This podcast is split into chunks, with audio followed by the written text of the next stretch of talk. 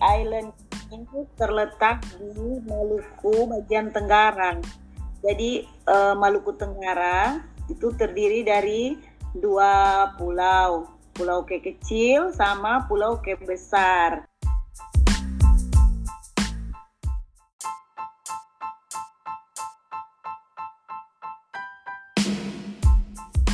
Yang paling beda yang nggak ada tempat lain itu kuliner khasnya itu embal.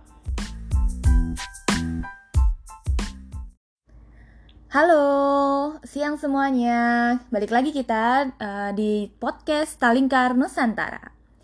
Jadi sebelum ini kan kita udah ngobrol bareng Kaniko yang dari Ambon. Kita ngobrol tentang the city of musicnya Ambon. Itu kayak gimana sih budaya bermusik dan bernyanyinya para Ambonian.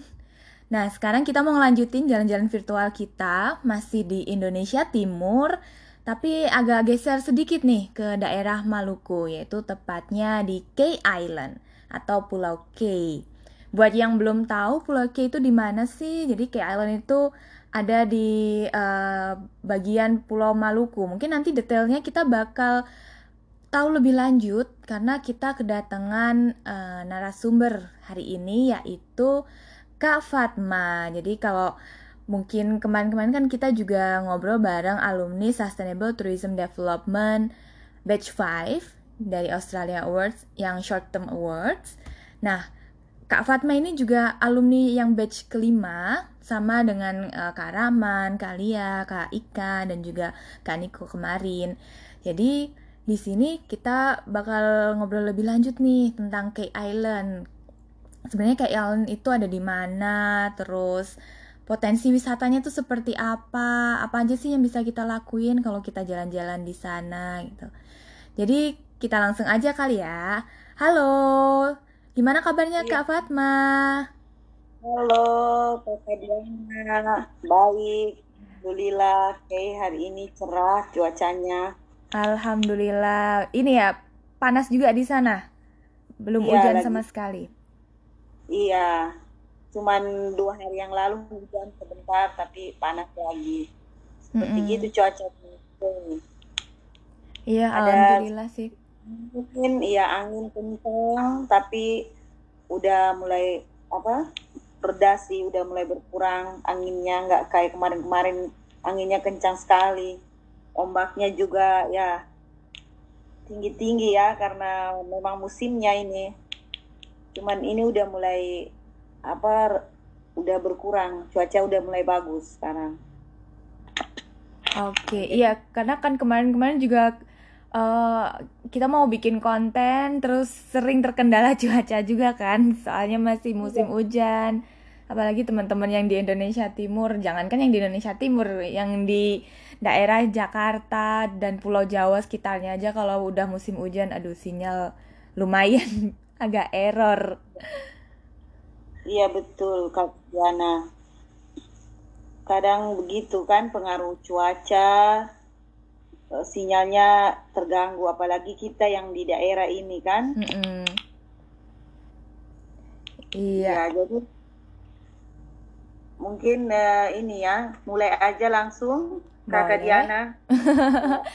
iya, sebenarnya kita ngobrol santai aja sih uh, pengen tahu nih kabarnya ke Island selama pandemi ini seperti apa. Tapi sebelum kita ngobrolin uh, ke Island selama pandemi, mungkin bisa diceritain dulu aja Kak Fatma.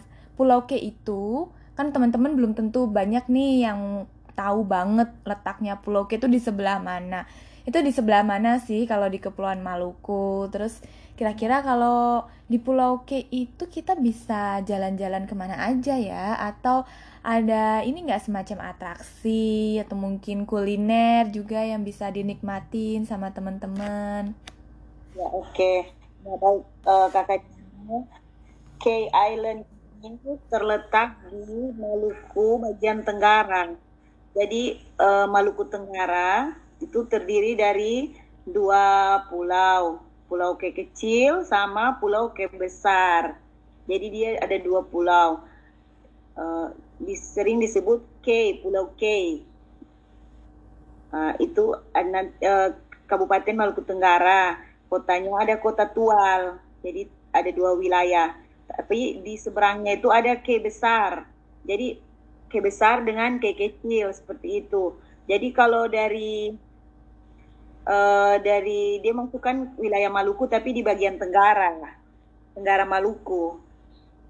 Nah, terus kalau teman-teman um, mau uh, ke K ini banyak sekali objek wisata di K, kebanyakan pantai. Untuk wilayah kecil itu banyak sekali pantai-pantai yang bagus, pasirnya halus. Ada satu pantai itu yang paling terkenal, Kakak Diana, namanya pantai pantai Pasir Panjang.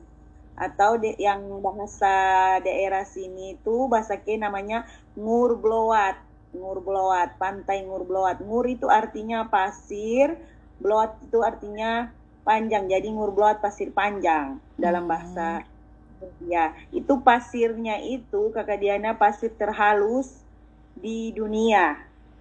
Itu menurut uh, National Geographic kalau nggak salah ya. Halus Jadi banget halus, gitu ya? Iya, halus banget kayak tepung. Wah. Pasir itu halus kayak tepung terus putih dia panjang banget sekitar 4 km. Wih, 4 km panjangnya?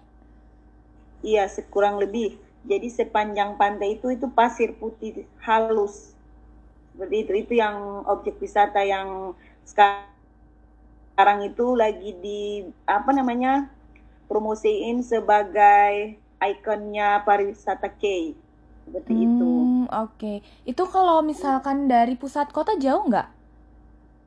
dari pusat kota itu kalau naik e, kendaraan kurang lebih 30 menit lah.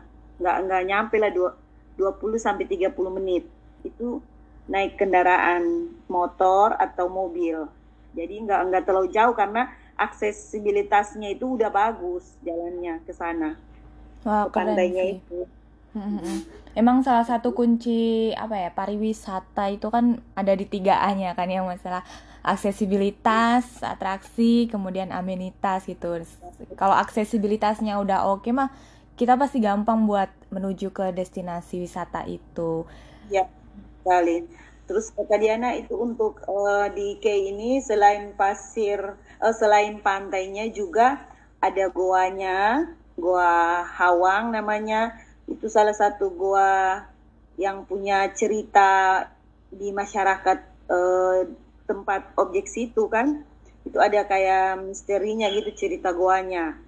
Uh, setelah itu ada juga uh, kalau di Kebesar itu di Kebesar itu ada apa namanya air terjun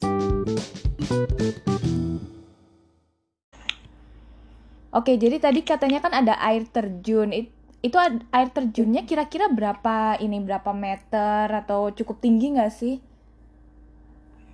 Uh, lumayan tinggi, tapi dia kayak ber, bertingkat-tingkat gitu. Hmm. Cuman itu di besar, agak, agak jauh dari kayak kecil itu harus uh, naik transport laut dulu. Hmm. Dari sana baru ke tempat air terjunnya itu. Jadi kalau ke Kue ini yang yang banyak uh, apa namanya wisatanya itu pantai sama atraksi atraksi atraksinya juga ada kulinernya mm -hmm. juga macam yang paling beda yang nggak ada tempat lain itu kuliner khasnya itu embal embal itu dari singkong, hmm. tapi bukan singkong singkong pada umumnya Kakak Diana, tapi singkong yang beracun. Singkong oh? beracun yang kalau iya singkong beracun yang kalau di langsung dimasak, belum diolah langsung direbus apa digoreng itu dimakan uh, itu beracun. Jadi kalau masyarakat sini itu hmm. diambil singkongnya diolah dulu.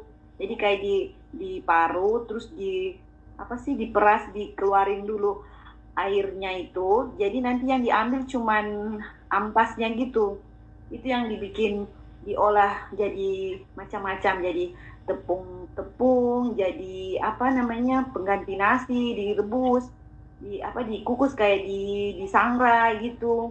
Jadi itu apa namanya semacam singkong sejenis singkong tapi dia dia beda. Di sini namanya itu masyarakat sini tuh namanya embal. Itu makanan embal.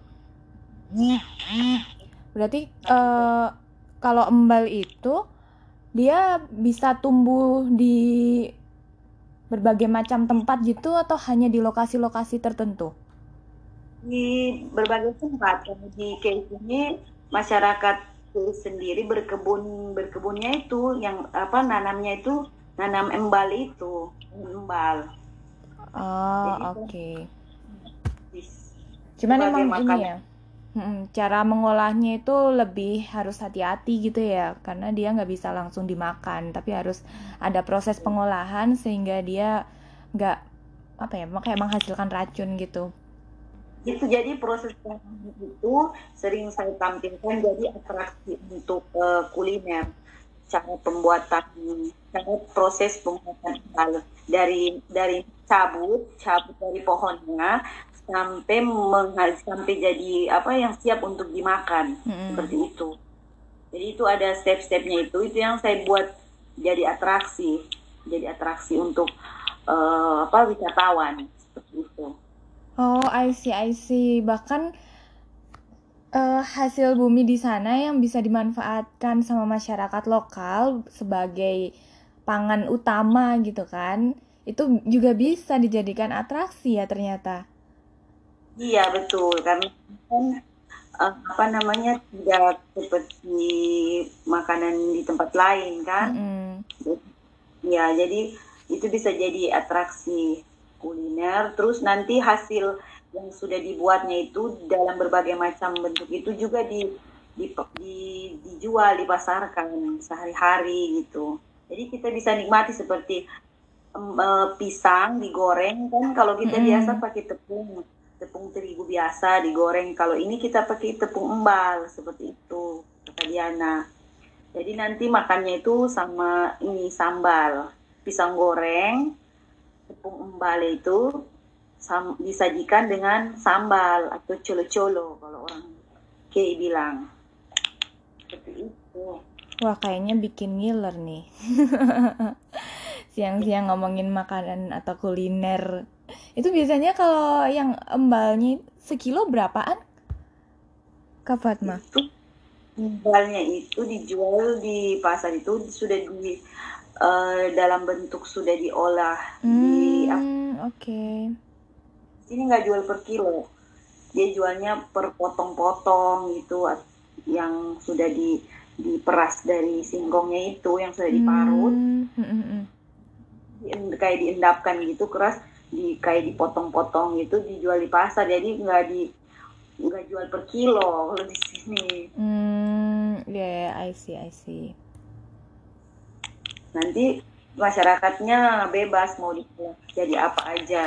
Bisa bisa dibuat seperti ini juga pengganti nasi itu kasiana tapi kalau nasi. dibandingkan nasi secara kalori terus mungkin kadar gulanya itu lebih sehatan mana sih? Antara embal lebih sama sehat, nasi? lebih sehat embal. Dia kan rendah. Dia nggak seperti nasi kan. Mm -hmm. kalorinya kadar gulanya juga mm -hmm. lebih lebih jadi dia lebih sehat lebih sehat kalau embal cocok untuk diet juga kakak Diana. Mm -hmm. Berarti rekomendasi nih buat teman-teman kalau misalkan ada yang pengen diet dan mau mengganti nasinya dengan karbohidrat yang lain bisa dicoba ya buat nyari embal dari K Island. di K juga ada atraksi tarian-tarian tradisionalnya juga ada beberapa. Jadi tiap-tiap desa atau kampung itu punya masing-masing atraksi mereka tarian dengan uh, apa namanya tariannya dengan uh, sinopsisnya yang berbeda-beda uh, tariannya sesuai dengan masing-masing uh, sesuai dengan cerita desanya. Jadi mereka punya kayak tarian apa misalnya tarian kipas atau tarian burung apa gitu nah itu dari desa mereka maksudnya atau tarian ular tarian panas semacam gitu jadi beda-beda kampung dengan beda-beda tariannya dengan uh, musik yang di sini apa musik khas kayak itu kan sawat. Nah, itu pakai tipa, suling. Jadi tipa sama suling. Jadi musiknya itu apa namanya iringan untuk tariannya itu musik tradisional yang masih langsung dimainkan dengan apa namanya masing-masing.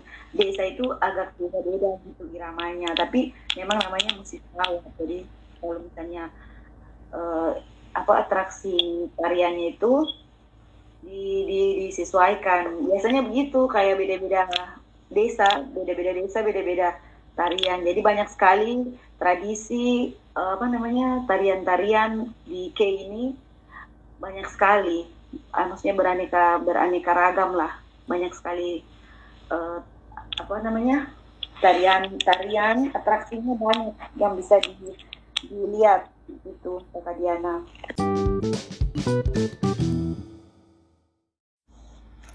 Ngomongin tentang atraksi, tadi kan uh, Kak Fatma udah cerita juga nih kalau ternyata ada banyak banget atraksi budaya, kemudian juga ada salah satu proses dalam pengolahan kuliner yang bisa dijadikan atraksi gitu buat wisatawan baik domestik maupun mancanegara gitu. Jadi kan ternyata atraksi di Key Island itu banyak juga loh yang bisa uh, bikin kita tuh makin tertarik untuk mengunjungi Key Island. Nah, tak kalau menurut Kak Fatma, atraksi yang paling jadi favorit para wisatawan itu atraksi yang mana? atau kayak gimana tuh? Hmm.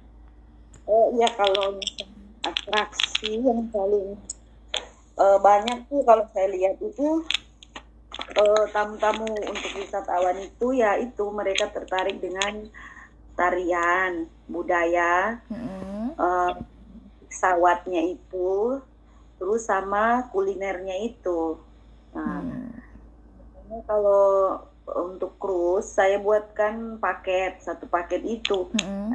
jadi cruise apa namanya kapalnya nanti berlabuh di depan pantai terus tamu-tamunya kan turun. Nah jadi mereka menikmati uh, pantai dengan ada ini nanti menikmati tarian atraksi tarian dengan proses pembuatan embal itu sendiri. Terus nanti mereka akan uh, menikmati hasil kuliner-kuliner dari embal itu yang sudah dibuat bermacam-macam.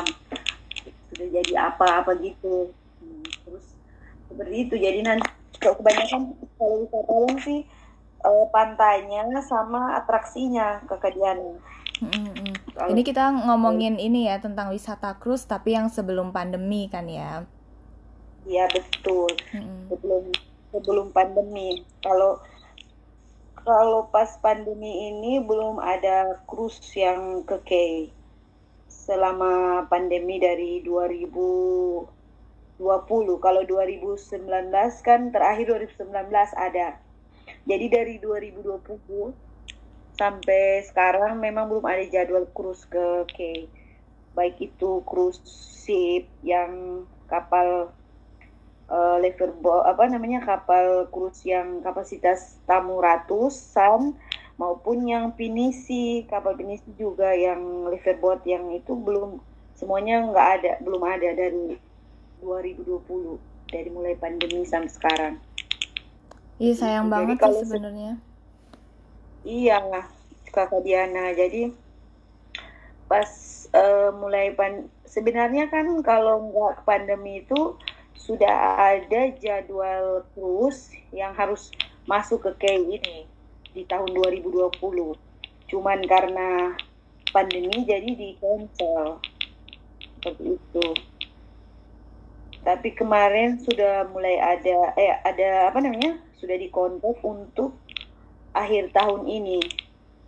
Oh, tahun ini sudah mulai Insya Allah sudah mulai uh, cruise-nya sudah mulai jalan untuk K untuk ke trip Maluku sudah ada kakak Diana.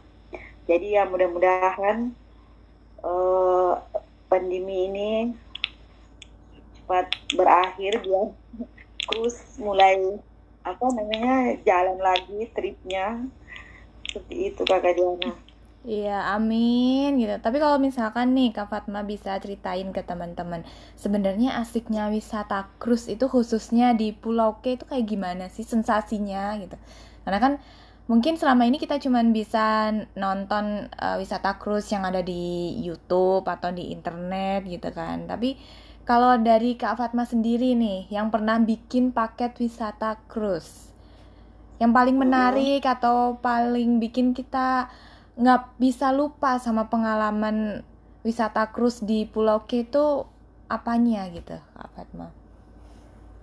Iya, kalau yang paling ini sih, uh, jadi selama pengalaman saya itu, cruise itu dia nikmatin uh, pantai di Pulau K yang pasir halus dengan ada objek uh, rock painting, rock painting lukisan di dinding bebatuan di pinggir apa namanya pantai itu rock paintingnya itu itu seperti gambar-gambar dari zaman dulu yang apa namanya cap-cap tanda tangan gitu kakak Diana. Itu kayak dari zaman-zaman purba gitu. Itu jadi yang bikin penasaran itu itu. Apa namanya objeknya itu objek wisata yang ada di K ini. Jadi kalau uh, wisatawan cruise itu kebanyakan dari se setiap trip lah ya itu semua cuma mau lihat itu pantainya cuma pengen nikmati pantainya terus uh, atraksinya itu kuliner dengan itu wisata yang untuk melihat rock painting kayak gitu. Itu yang yang paling menarik dari kalau menurut saya mm -hmm. ya menurut uh, tamu-tamu yang dari cruise itu biasanya itu. satu kapal tuh berapa orang sih kapasitasnya kalau yang uh, cruise yang dari Australia, kapal yang Caledonian Sky, kapal itu tuh 100 dia seratusan, 120, 140. Jadi pernah yang mas yang uh, datang ke K itu tamunya 80-an minimal, minimal 80-an.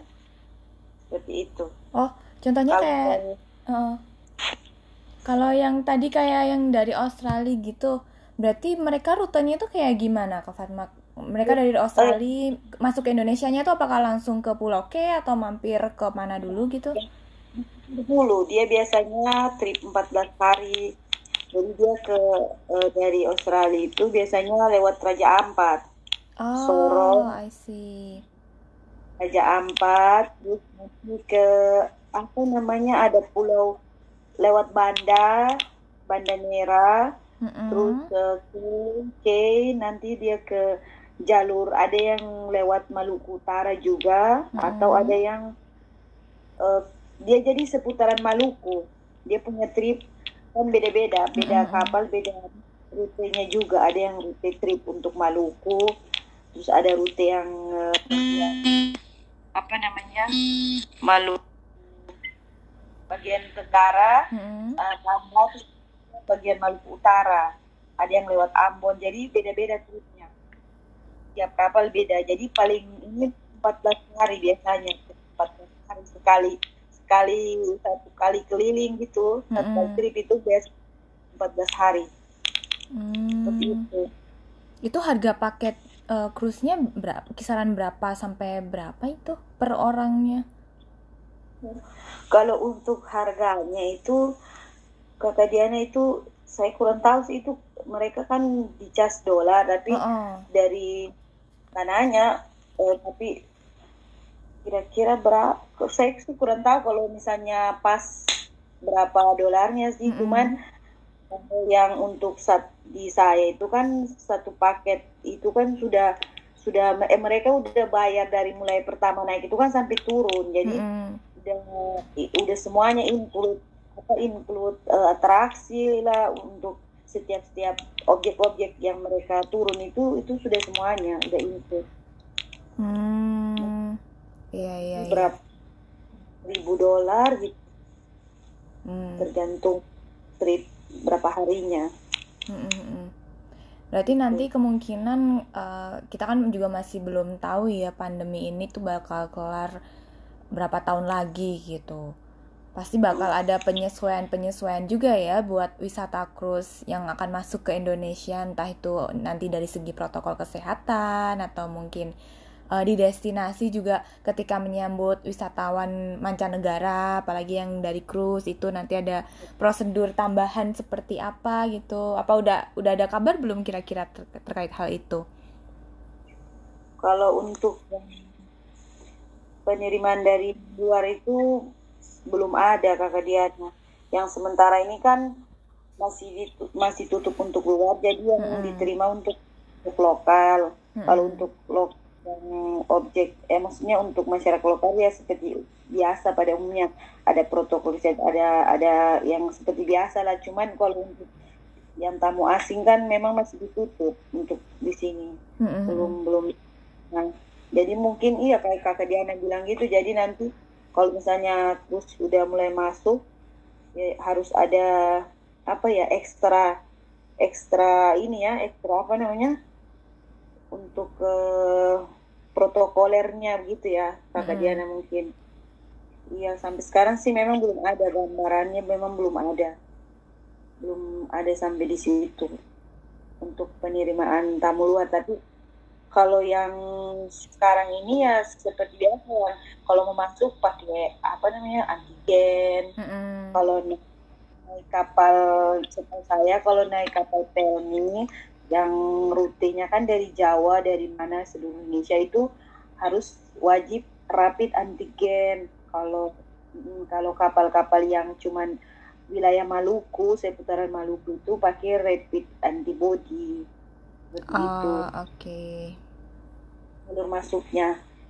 Kayak gitu aja sih yang sekarang. Kalau lewat kalau naik pesawat juga gitu. Kalau dari luar Jawa eh kalau dari iya dari Pulau Jawa. Mau masuk ke Maluku itu pakai rapid antigen. Tapi kalau cuman antar wilayah dalam Maluku pakai rapid antibody. Hmm, jadi kayak memang gitu. uh, sesuai dengan peraturan pemerintah pusat dan juga Pemda masing-masing gitu ya? Iya betul. Iya betul Kak Diana kayak gitu. Sementara tapi untuk yang pengaturan yang turis asing mm -hmm. belum sih memang belum ada apalagi untuk cruise memang belum ada. Jadi mungkin ya gimana kita bagaimana ke depannya untuk mengat apa menangani anti cruise ini.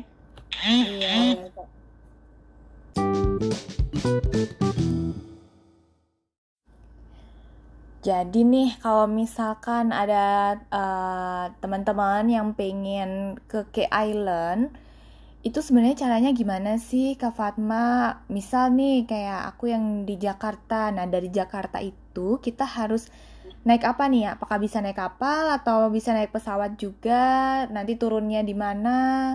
Terus untuk hmm. menuju ke destinasi yang ada di sekitar kayak island itu juga biasanya menggunakan transportasi apa? Itu bisa diceritain nggak? Biar teman-teman nanti kan ini fase dreaming kalau uh, para researcher atau peneliti bilang di dunia tourism sekarang ini kita kalau misalkan mau ngejual produk memang bisa dibilang belum timingnya itu belum pas, waktunya itu belum pas. Tapi ini adalah fase dreaming di mana kita bisa mulai memimpikan, oke okay, nanti uh, setelah pandemi kelar atau mungkin ketika vaksin udah terdistribusikan secara menyeluruh dan kita bisa mulai beraktivitas dengan uh, lebih nyaman lagi gitu. Meskipun tetap ya menjalankan 3M-nya memakai masker, mencuci tangan dan juga menjaga jarak. Tapi kan setidaknya ketika vaksin sudah distribusikan itu perjalanan dengan lebih nyaman itu bisa kita rasakan kembali. Kita harapannya kan kayak gitu. Nah itu iya. gimana nih perencanaannya? Kalau misalkan nanti kita mau ke K Island dari segi transportasi penginapan kemudian destinasi apa aja atraksi apa aja yang bisa ditonton itu gimana kak Fatma? Iya jadi begini kak e, kalau dari Jakarta mau Oke ini bisa lewat jalur uh, trans transportasi laut kapal TNI maupun bisa lewat uh, jalur udara pesawat. Jadi pesawat itu Jakarta langsung ke itu hari ada. Jadi kalau dari Jakarta ke itu uh, setiap hari se sehari itu dua kali penerbangan siang sama sore. Jadi siang sama sore itu uh, pesawat. Kalau kapal itu jadwalnya itu dari Jakarta itu dua minggu sekali. Kalau lewat naik kapal itu bisa lima hari kakak Diana baru nyampe kayak gitu. Jadi kalau naik pesawat langsung bisa uh, Jakarta Ambon tiga jam nanti transit transit Ambon lanjut Ambon K satu jam 20 menit kurang lebih Ambon ke K-nya itu naik pesawat juga? Iya, Ambon ke K-nya pesawat juga. Jadi hmm. nanti pesawat Ambon transit, hmm. Ambon K kayak gitu. Kalau naik kapal itu dari Jakarta, Surabaya, eh, bau eh, Jakarta, Surabaya, Makassar, Bau-Bau, Ambon, Banda, K. Wih, mampirnya lebih banyak ya kalau naik kapal. Itu sekit kurang lebih lima hari. Lima hari baru nyampe kalau naik kapal. Uh, uh, uh. kapal itu jualnya dua minggu sekali. Uh, ada juga kapal ada juga kapal-kapal yang bisa juga kakak Diana naik misalnya naik pesawat dari Jakarta turunnya di Ambon. Nanti dari Ambon lanjut naik kapal juga bisa. Kalau Ambon ke ini kan lancar kalau untuk kapal transportasinya. Mm -hmm. ada ada beberapa kapal. Ada yang kapal feri yang tiap minggu ada jadwalnya Ambon Banda K. Nanti balik lagi K Banda Ambon kayak gitu bisa hmm. juga tapi ini ya Kalau, belum belum ada kayak semacam paket cruise mungkin dari Jakarta ke K gitu belum ada ya Kak Fatma ya itu cruise-nya cruise kapal pelni itu kan oh. Iya iya iya iya.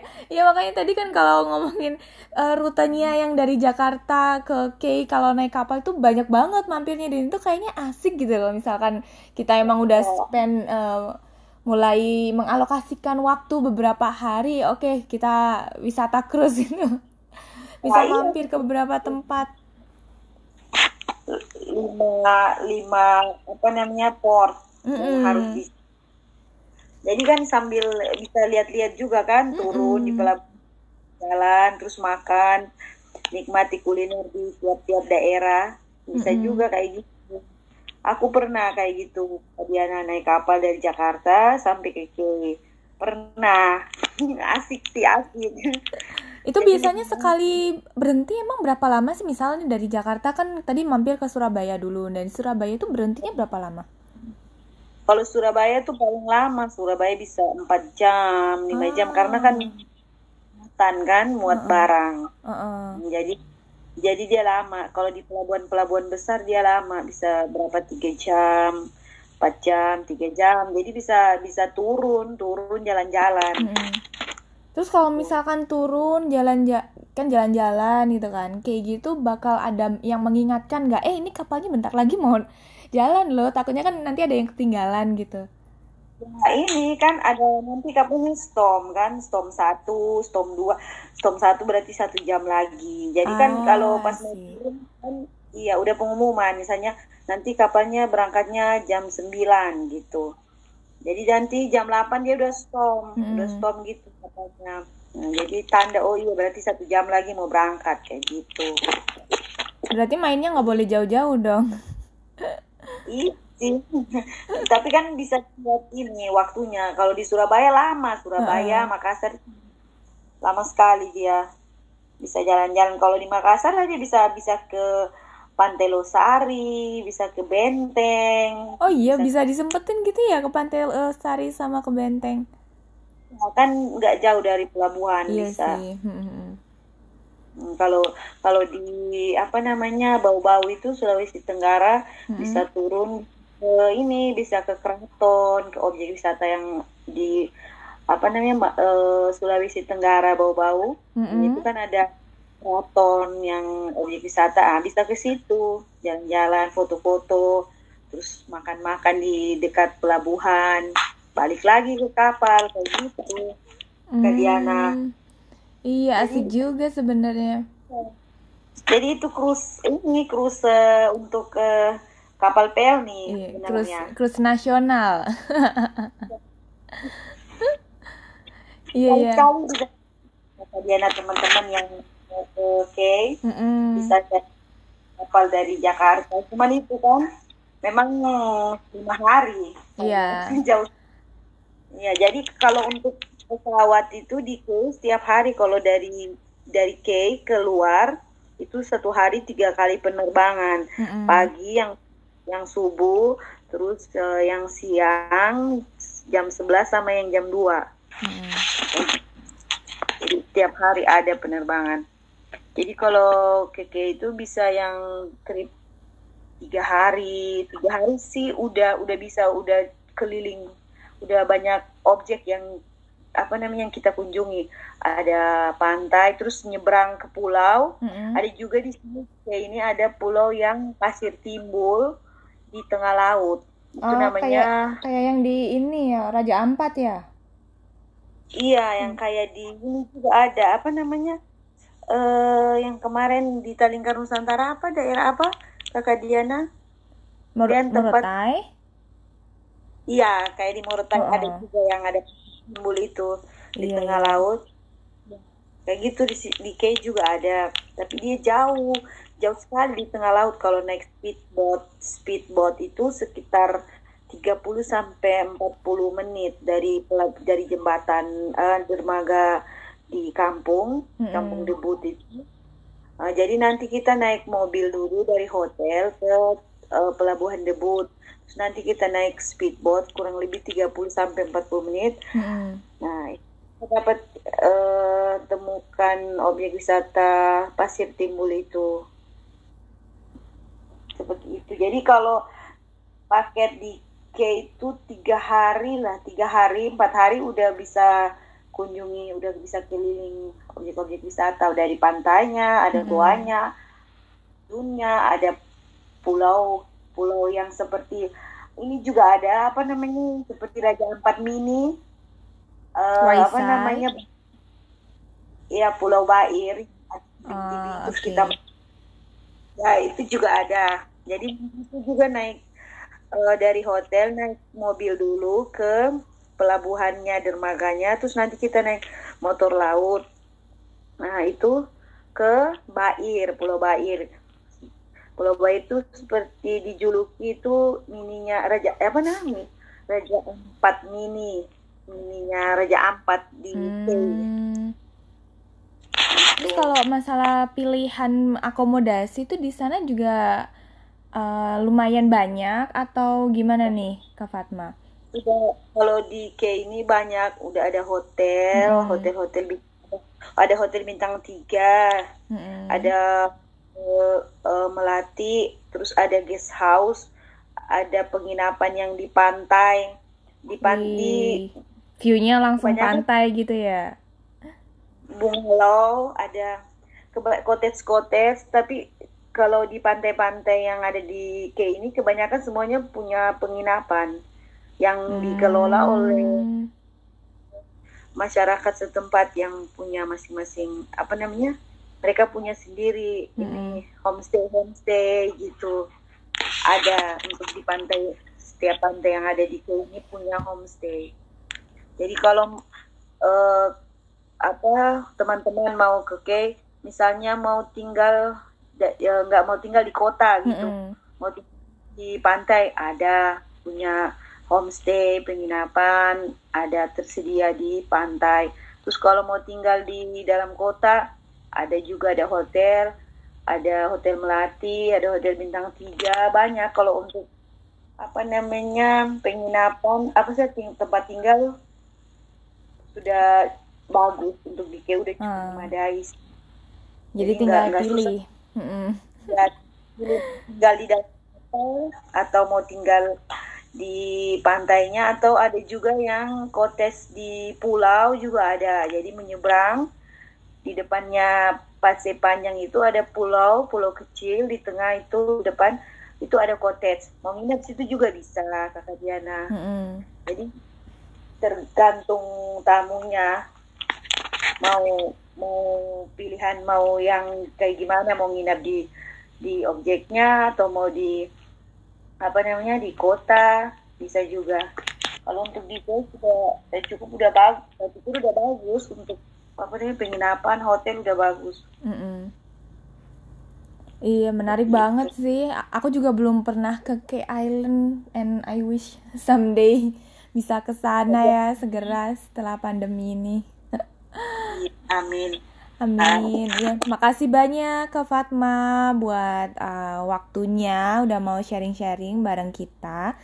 Jadi ini buat teman-teman nanti kalau misalkan mau ke K Island itu tadi udah diinfokan kan sama Kak Fatma tentang gimana sih caranya ke, ke K Island dari segi transportasinya, dari segi akomodasinya. Kalau ada yang udah pengen bikin rencana jalan-jalan ke K Island entah nanti setelah pandemi atau ya pokoknya kita di fase dreaming ini kita bikin aja dulu rencana jalan-jalannya ya. Ya, iya betul ada nggak ini Diana. eh, pesen dari Kak Fatma buat teman-teman pendengar Talingkar Nusantara podcast nih buat yang pengen jalan-jalan ke K Island mungkin satu atau dua kalimat gitu Iya, mungkin pesan saya buat teman-teman yang mau ke Kay, ya pertama kumpulin dulu niatnya, kedua eh, apa namanya budgetnya, terus eh, kira-kira eh, nanti saya ke Kay ini apa apa yang nanti akan saya dapatkan ini nanti kira-kira Nah, iya. ya, penuh dengan tantangan atau kenangan atau Mm-mm. jadi teman-teman yang penasaran belum pernah ke K, ya mungkin bisa dibikin dari sekarang waitlistnya ya mungkin Mm-mm. Kakak Diana. Ya jadi itu aja. Mudah-mudahan pandemi ini cepat selesai jadi biar teman-teman semuanya bisa la- berlibur lagi, terutama ya bisa berkunjung ke Kepulauan K. Hmm, Ya mungkin itu aja Kakak Diana. Iya dan kayaknya juga Kapan? ini ya teman-teman eh, sekalian juga jangan lupa buat mulai mempelajari juga kalau misalkan mau mengunjungi suatu destinasi kira-kira do and don'ts di destinasi itu apa aja sih gitu dan belajar buat jadi traveler yang bertanggung jawab atau responsible traveler biar destinasi kita bisa terlalu, selalu terjaga gitu karena kan yang pengen menikmati destinasi itu nggak cuman kita aja tapi kita juga pengen nanti anak cucu kita bakal bisa menikmati destinasi yang indahnya itu sama atau bahkan jauh lebih indah dari yang kita nikmatin sekarang. Iya, Oke. Jadi, thank you Kak Fatma. Nanti kita ngobrol-ngobrol lagi lanjut di eh, acara Talingkar Nusantara yang selanjutnya ya. Oke, ya. bye-bye. Hai, Kak Diana.